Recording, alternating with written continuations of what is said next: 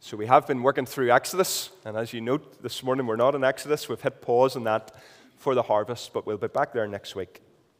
So, Matthew chapter 9, beginning to read at verse 35.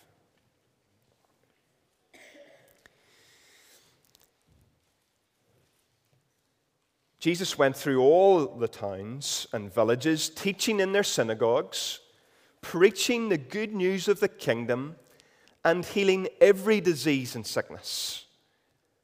when he saw the crowds, he had compassion on them because they were harassed and helpless, like sheep without a shepherd.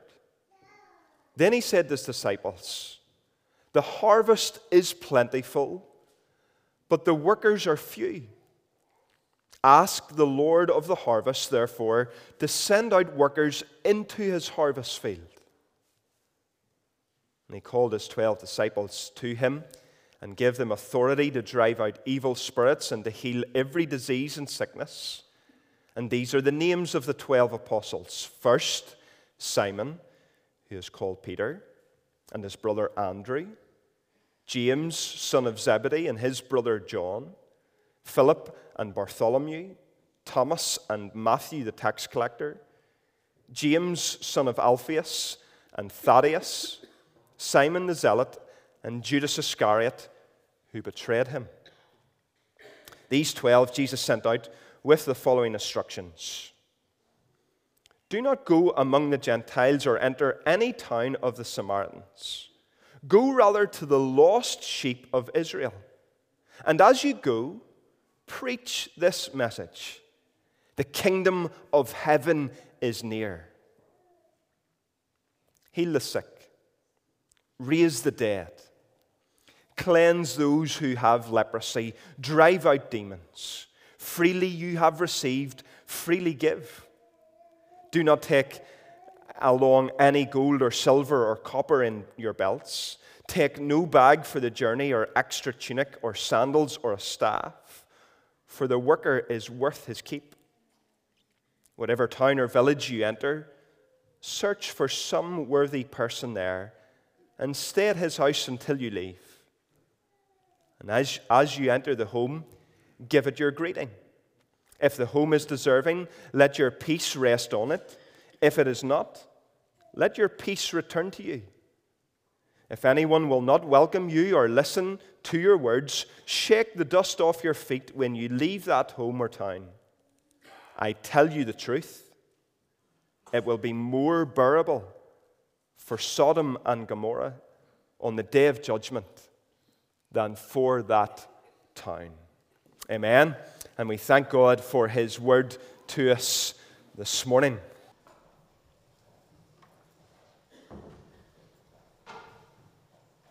Well, let me thank John for his welcome to uh, Hill Street this morning. I've got to know John because of my involvement in Northern Ireland Ministry Assembly, and he's on the steering group for uh, that uh, organisation, and we have our Ministry Assembly coming up next month. But this part of the world has a, a very special place in my heart because I ministered in Waringstown, just out the road, for 11 years, and served for five as the clerk of the Armagh Presbytery. And uh, back in the days of yore, Drew Moore, one of the previous ministers here, and I exchanged pulpits uh, the Sunday after Christmas, usually. Uh, and uh, Nigel McCulloch, married to Katrina, well, my first assistant, Gary Miller, is his brother in law, so we had that connection. And of course, Nigel ministered in Ballygrainey, which was just out the road from Bangor, where we were for 25 and a half years. So it's very good for me to come back here uh, to this part of the world and to be in such a vibrant congregation as Hill Street is. So thank you for the invitation to come and be part of the harvest service this morning. Let me encourage you to take your Bible to turn to the passage from which John read in Matthew's Gospel, chapter 9. I think the page number in the church Bibles is 974. And as you find that, Let's just pause and pray together as we come to the Word of God.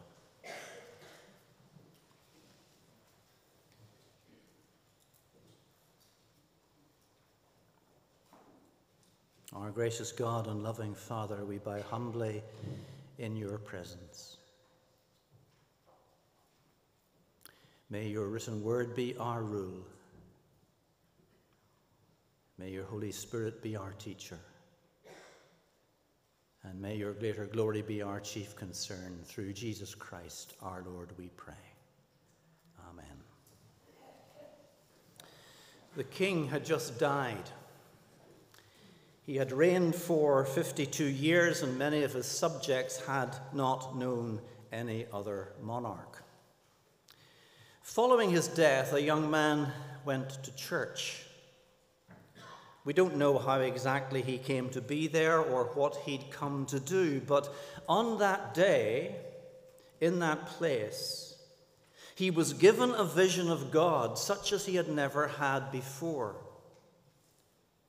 The young man's name was Isaiah. The king who had died was Uzziah. And in the temple in Jerusalem, Isaiah received a commission from God. It began with a vision of God's majesty as he was given a glimpse of the glory of the Lord which filled the temple.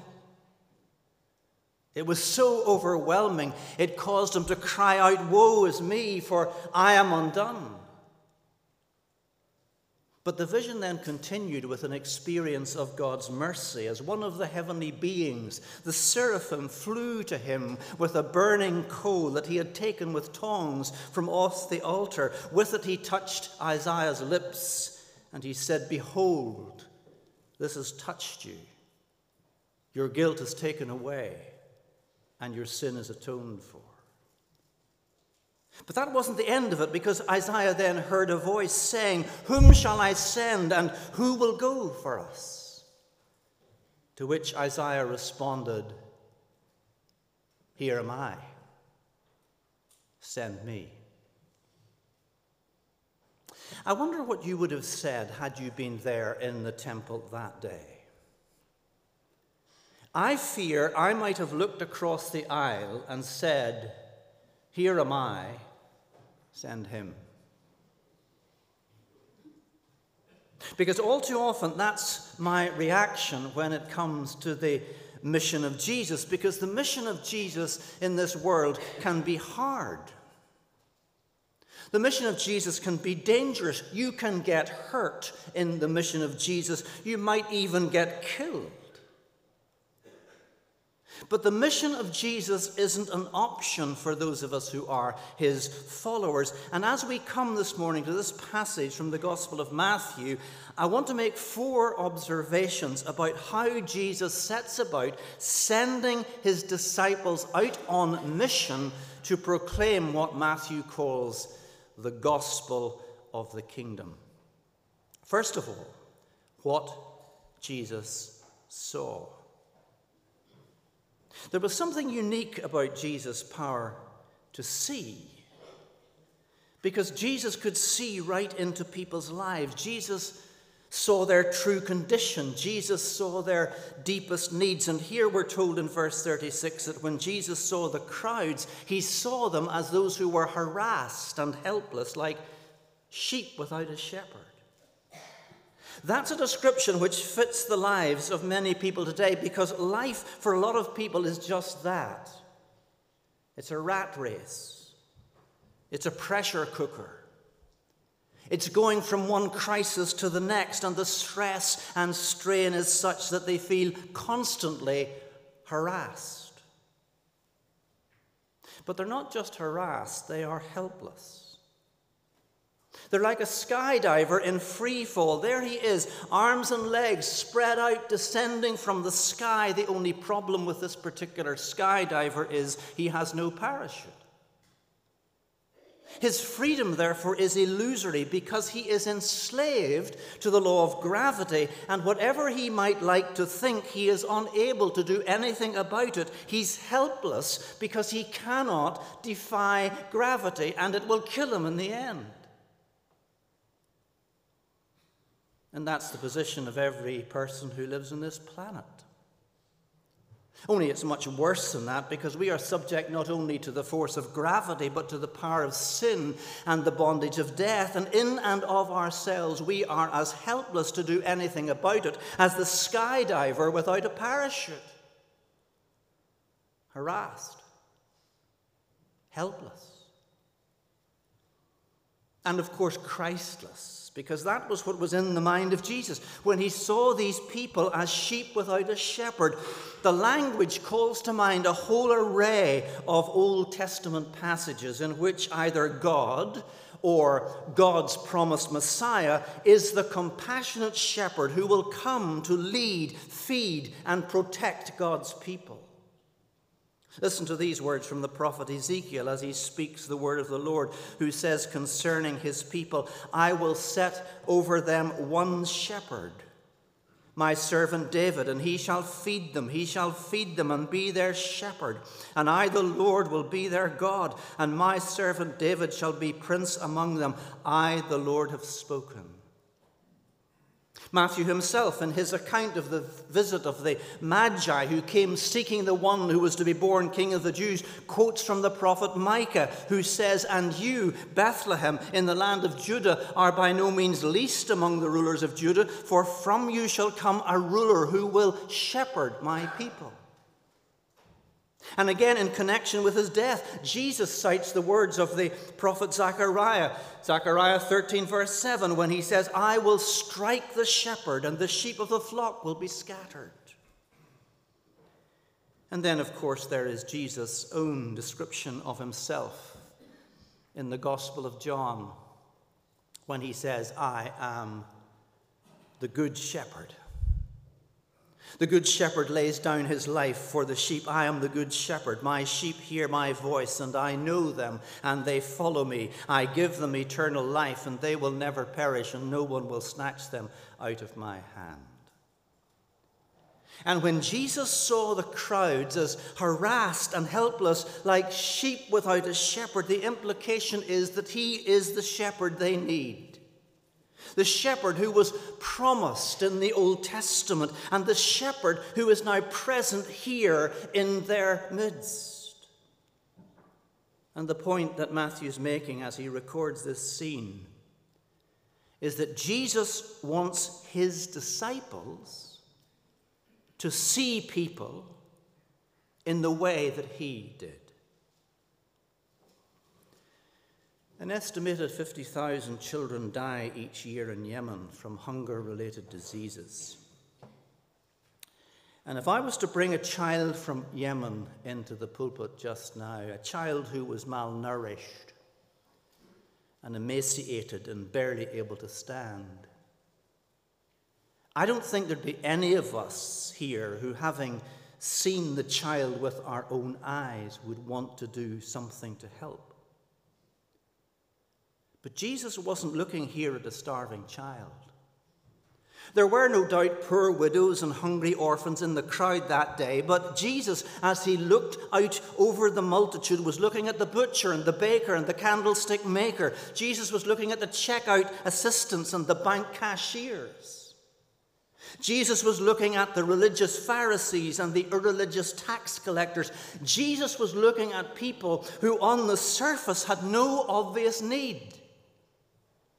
But he still saw them as harassed and helpless, like sheep without a shepherd.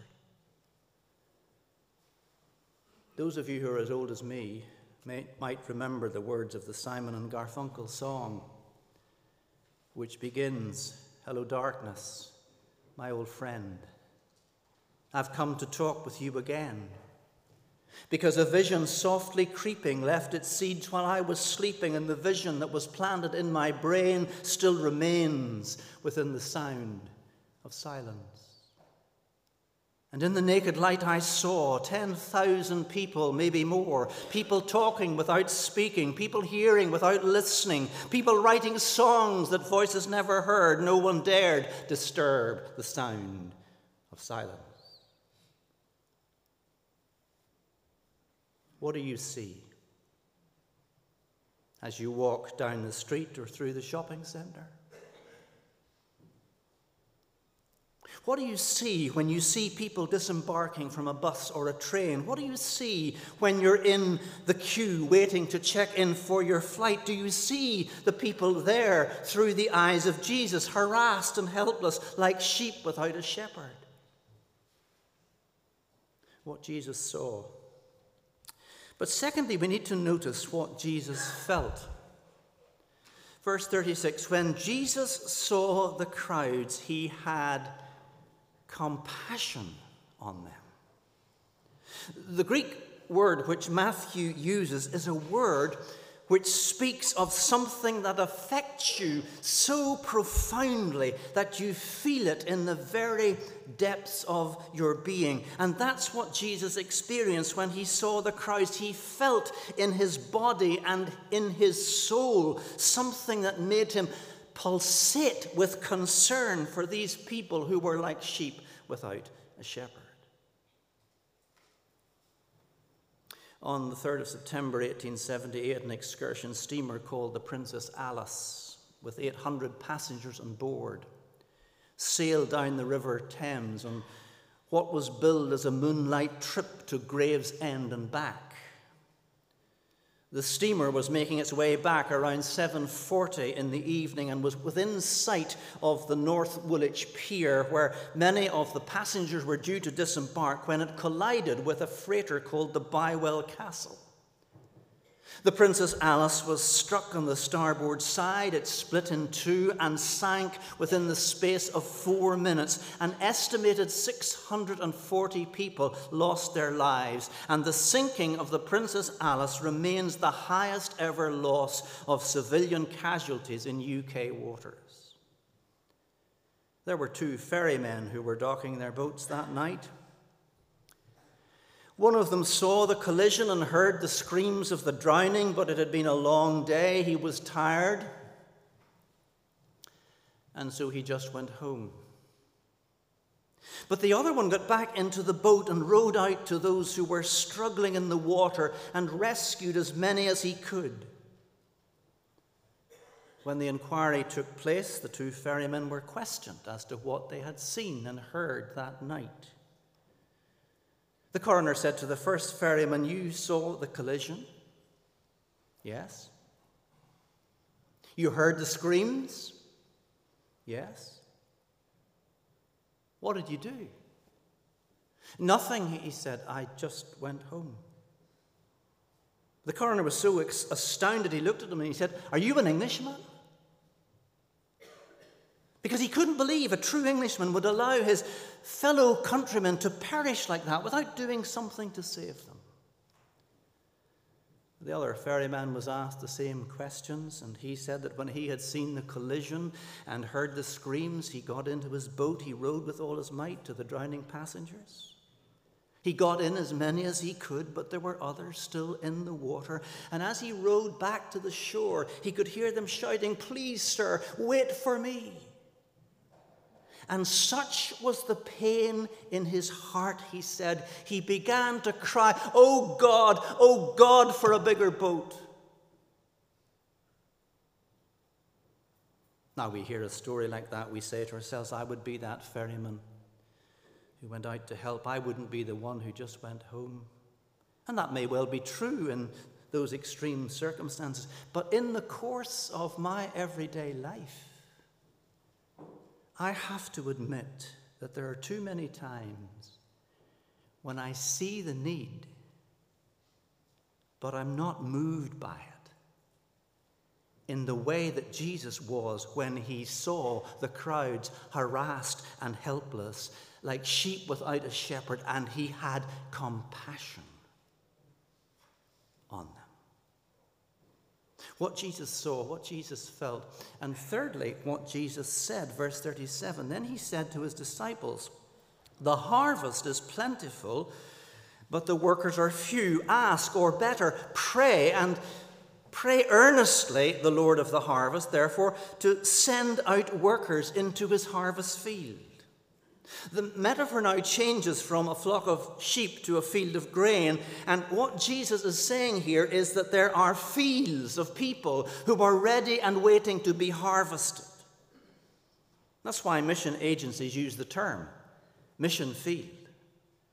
And what those mission fields need are workers who will go out and bring in the harvest. How then are we to proceed?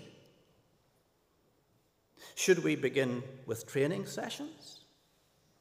To mobilize people for mission? Should we develop a recruitment strategy to attract more candidates into missionary service? Should we launch an appeal for funds to support these workers? At some point or other, all of those may be good steps to take. We need to recruit, we need to train, we need to support. But for Jesus, these are secondary steps and are not to be undertaken until considerable energy is poured into the first step. And that first step is to pray to the Lord of the harvest that he would send out workers into his harvest field and so Jesus says, Pray earnestly to the Lord of the harvest to send out workers into his harvest field. That command's rather strange, don't you think? Is it not strange that Jesus should tell the farm hands, the disciples, to go to the farm owner and beg him to send out workers into his harvest? Does Jesus think the owner of the farm doesn't know there's a shortage? I don't think so. Or does Jesus think the owner of the farm doesn't really care about the harvest? I don't think so. Why then tell the farm hands to beg the farm owner to send more workers to bring in the harvest? I can think of only one answer to that question, and it is this that it is God's chosen way before he does a great work to pour out a spirit of supplication upon his people so that they begin to plead for the work. And we must plead for the work because the harvest that we are sent to reap is an impossible task. Not just because of the sheer numbers involved, but because this is a harvest of souls. This is a work that involves people being delivered from the domain of darkness and brought into the kingdom of light. This is a work which involves those who are dead in their trespasses and sins being made alive in Christ. And that is something only God can do. And we must therefore entreat Him to work. That doesn't mean that prayer becomes a substitute for the work. But it does mean that the work will not be done without prayer. And so Jesus commands his disciples to pray earnestly to the Lord of the harvest to send out laborers into his harvest field.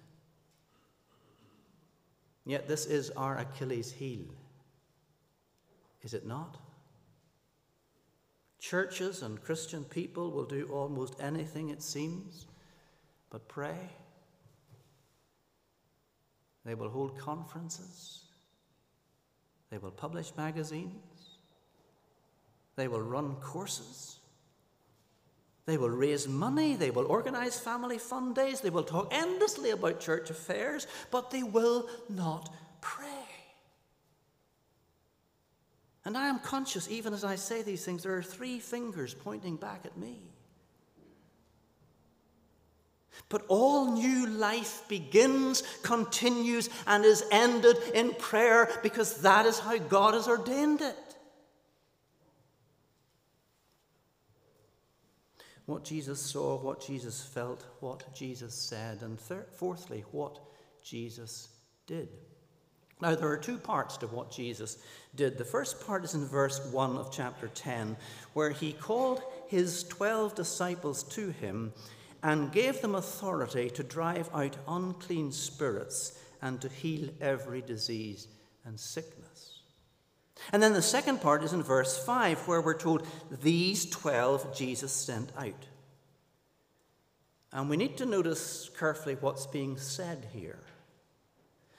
Notice again, verse 1 Jesus called to him his 12 disciples and gave them authority to do the things that he was doing. And verse 5 these 12 Jesus sent out. And it's important for us to see that because the question is sometimes raised as to whether what happened then should also happen now. Should we expect to raise the dead, cleanse the leper, cast out demons, heal every disease and affliction? The answer is no.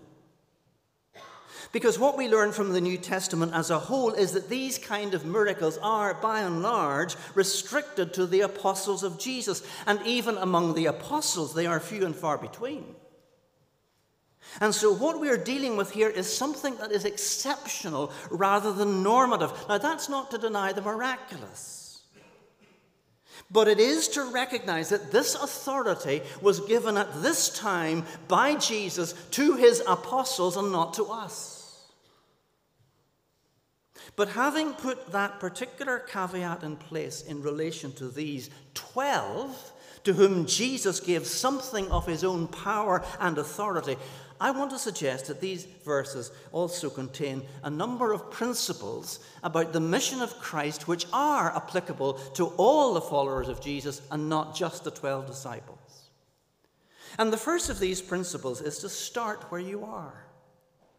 Look at verse 5 of chapter 10. These 12 Jesus sent out with the following instructions Do not go among the Gentiles or enter any town of the Samaritans. Go rather to the lost sheep of Israel. Does this mean Jesus was prejudiced against Gentiles and Samaritans? Not at all. Because back in chapter 8, Matthew tells us of how Jesus commended a Roman centurion for his faith and healed his servant. And he was not a Jew. And in the Gospel of John, Jesus sits down at a well to have a conversation with a Samaritan woman. He also told a parable in which he deliberately included a Samaritan as the example of neighbor love. And at the end of his ministry, when he gave his disciples what we now call the Great Commission, he told them they were to go and to make disciples of all nations or all peoples. So, what was Jesus saying at this point when he instructed his disciples not to go among the Gentiles or the Samaritans, but to go to the lost sheep of the house of Israel? He's telling them to start where they are. Yes, one day they will go beyond the borders of Galilee and they will be his witnesses not only in Jerusalem and Judea, but in Samaria and to the very ends of the earth. But for now, they are to begin where they are. One day in school, an eight year old boy named Brian heard the story of St. Simeon the Stylite. Simeon was a monk who lived in Syria in the 5th century, and he achieved notoriety when he constructed a small platform at the top of a pillar where he decided he would spend the remainder of his days. That's the way he lived, according to tradition, for 37 years. He would pray, he would read, he would preach. But he did it all from the top of his pillar, and he was given the name Simeon the Stylite because the Greek word stele means pillar. Little eight year old Brian was fascinated by the story of Simeon the Stylite. And he decided he would become a saint just like Simeon. And so he got a kitchen chair one morning after breakfast and he set it on top of the kitchen table. He then climbed up onto the chair where he could almost touch the ceiling. And he sat there with his Bible open, just like Simeon. But it was all shattered when his mother came into the kitchen. Brian, she shouted, What on earth are you doing up there? Get down this minute. Reluctantly, Brian climbed down. And as he went back to his room, his mother heard him muttering under his breath, You can't even become a saint in your own house.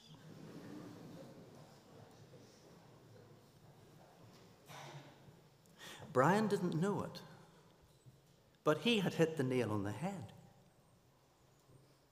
Because that is the hardest place to be a saint, isn't it?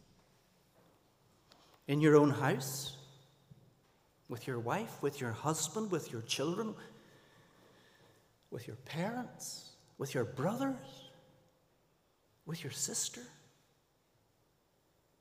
It's the hardest place to be a saint, with people who know us better than anyone else. But Jesus said that's where Christian mission begins. You start where you are, and that's what he instructed his disciples to do here go to the lost sheep of the house of Israel. But secondly, give what you have received. Look at verse 7. As you go, proclaim this message the kingdom of heaven has come near. Heal the sick, raise the dead, cleanse those who have leprosy, drive out demons. Freely you have received, freely give. And the principle Jesus is laying down here is that the gospel must be offered without price. Every disciple of Jesus is a recipient of grace, and spiritual treasures are not to be bought and sold. And those of us who are involved in what is often described as full time ministry are not to set a rate for every hour of sermon preparation or every session of pastoral counselling. That may be the way it works with an accountant or a barrister. But it's not to be the way of the gospel worker. Grace is always free, and gospel ministry, though it may be paid, must never be used for personal financial gain. But there's something else here, I think, that we mustn't miss, and that is you can't give what you haven't received. If you don't know Christ, you can't share Christ. If you've never received Christ, then you can't offer him to others. You can't give what you don't have. Just glance back to Matthew 9, verse 27, where Matthew records the healing of two blind men. These two men had followed Jesus, crying out to him, Son of David, have mercy on us.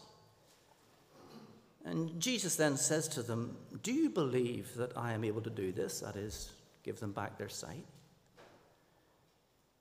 They said, Yes, Lord. He then touched their eyes, and suddenly they could see. But Jesus then gave them strict instructions not to tell anyone. So what did they do? Verse 31 they went out and spread the news about him over all that region. Because that's what you do when you've experienced the grace and power of Jesus in your life. Is it not?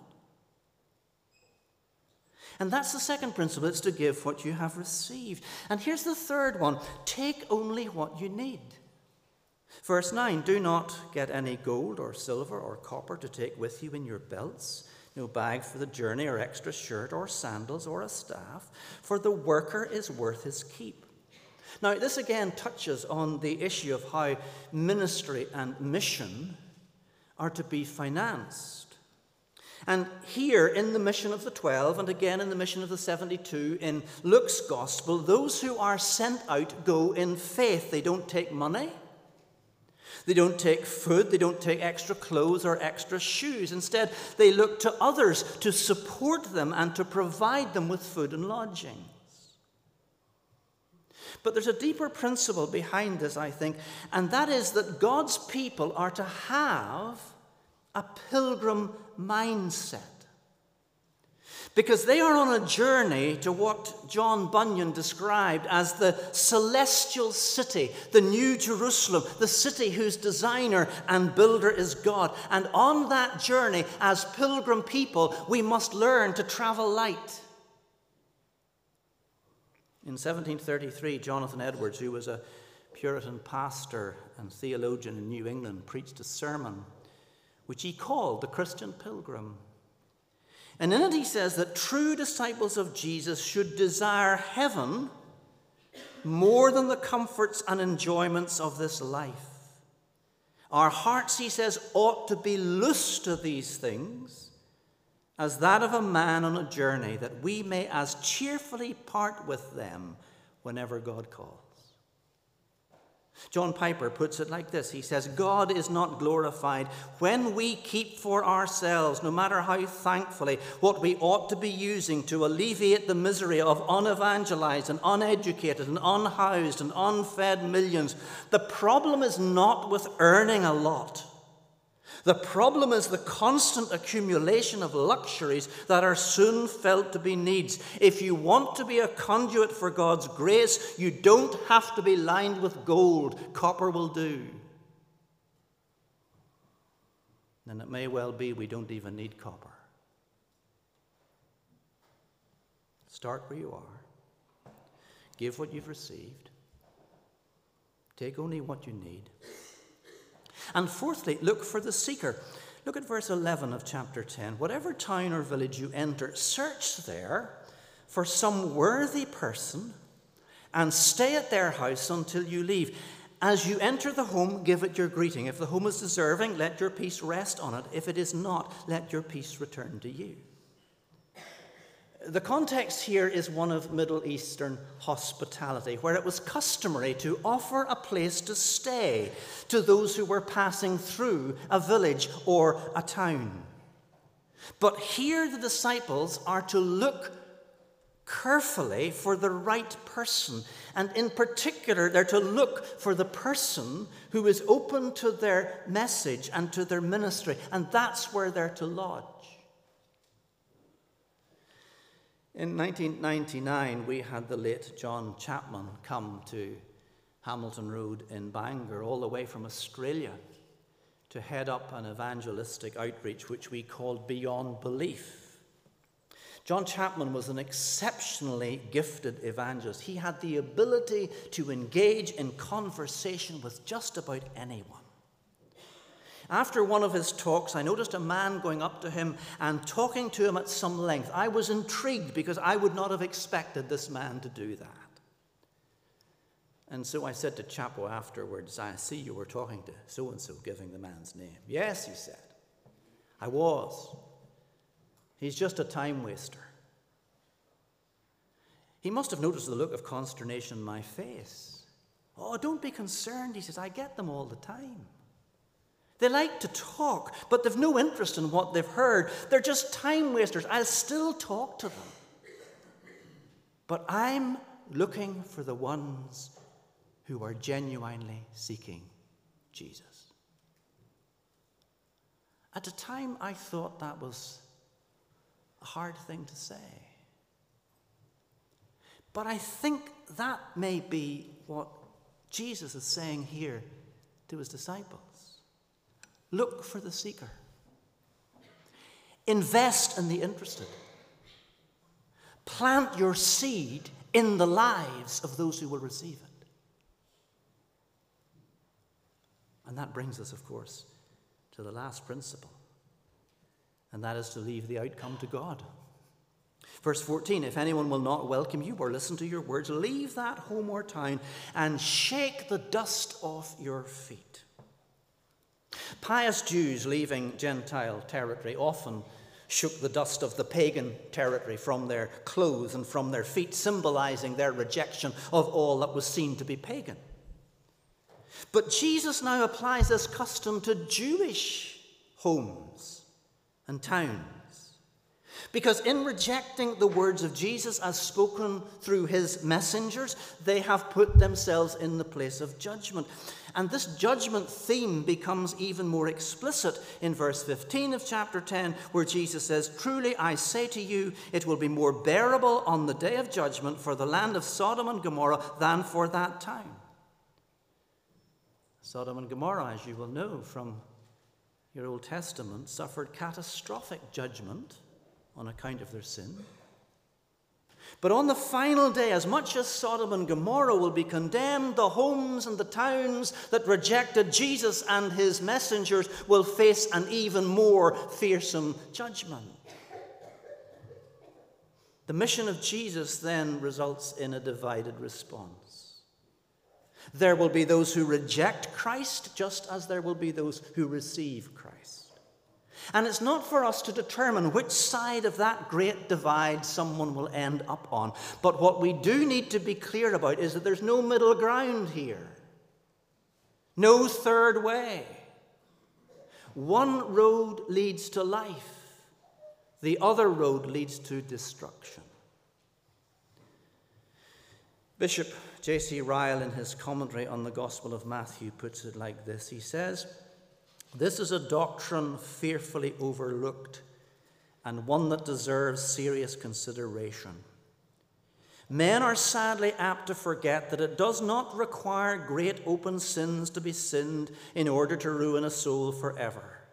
They have only to go on hearing without believing, listening without repenting, going to church without going to Christ, and by and by they will find themselves in hell. And I need to warn you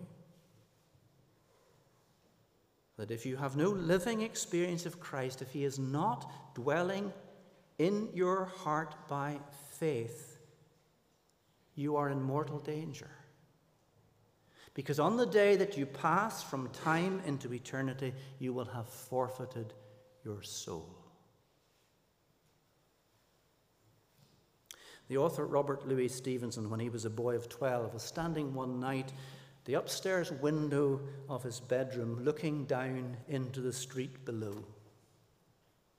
There he saw a man lighting gas lamps in the street. His governess came into the room and asked the young Stevenson what he was doing. He replied, I am watching a man cut holes in the darkness. I am watching a man cut holes in the darkness. Friends, that's exactly what Jesus sends us out from here to do. As we take his message to the world, we are to cut holes in the darkness, starting where we are giving what we've received, taking only what we need, looking for the seeker, and leaving the outcome to God. May God bless to us his word. Let's bow for a moment of prayer.